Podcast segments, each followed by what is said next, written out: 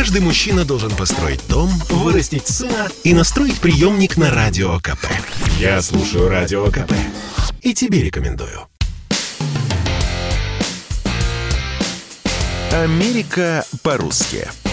Жительница США Ольга Нечаева рассказывает о своих приключениях и быте в Америке. Всем привет из Нью-Йорка! Я Ольга Нечаева, или Ольга Нечива, как говорят американцы. 10 лет я живу в Америке, и сегодня поделюсь с вами фактами о России, которые до сих пор удивляют американцев. Америка по-русски. Когда я училась в американской киношколе, одним из обязательных предметов было написание сценария. Рожденная в России, видевшая много беспризорных детей, я решила написать историю о маленькой бездомной девочке, которая встречает одинокую женщину, и они становятся друзьями. Но мой преподаватель полностью забраковал сценарий, так как посчитал историю нереальной и неактуальной. Оказывается, встретить бездомного ребенка на улицах США невозможно, и для американца мой сценарий является фантастикой. А что еще удивляет американцев? Например, что в России никогда не было коммунизма. Его пытались, конечно, построить, но так и не получилось. А некоторые американцы до сих пор думают, что в России коммунизм что русские мерзнут. В России, конечно, холодно, но нас с детства кутают в теплые одежки. И мы привыкли тепло одеваться. А американские дети с детства привыкли бегать в шортах и шлепках зимой.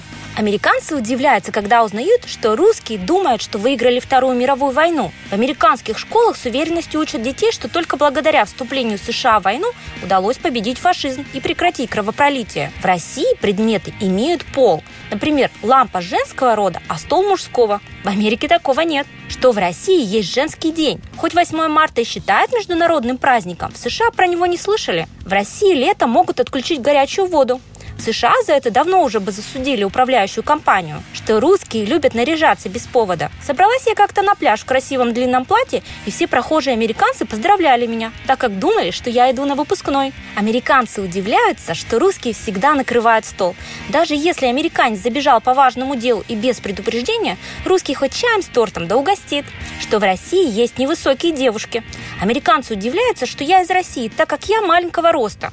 Если русская, то должна быть высокой худой моделью. Они удивляются, что у нас есть отчество и обращение на «вы». В США часто людей называют по должности – профессор или доктор, и добавляют фамилию. А понятия «вы» здесь вообще не существует. А при обращении к людям с нетрадиционной ориентацией говорят «они». Русские пьют много горячего чая. Например, на американских авиалиниях редко есть горячий чай, в основном кофе и газировка. Они удивляются от того, что мы помогаем друзьям друзей. В моем доме в США останавливалось много русских, которых я даже не знаю, но они чьи-то родители, родные или друзья. Ну и напоследок, русские очень суеверны.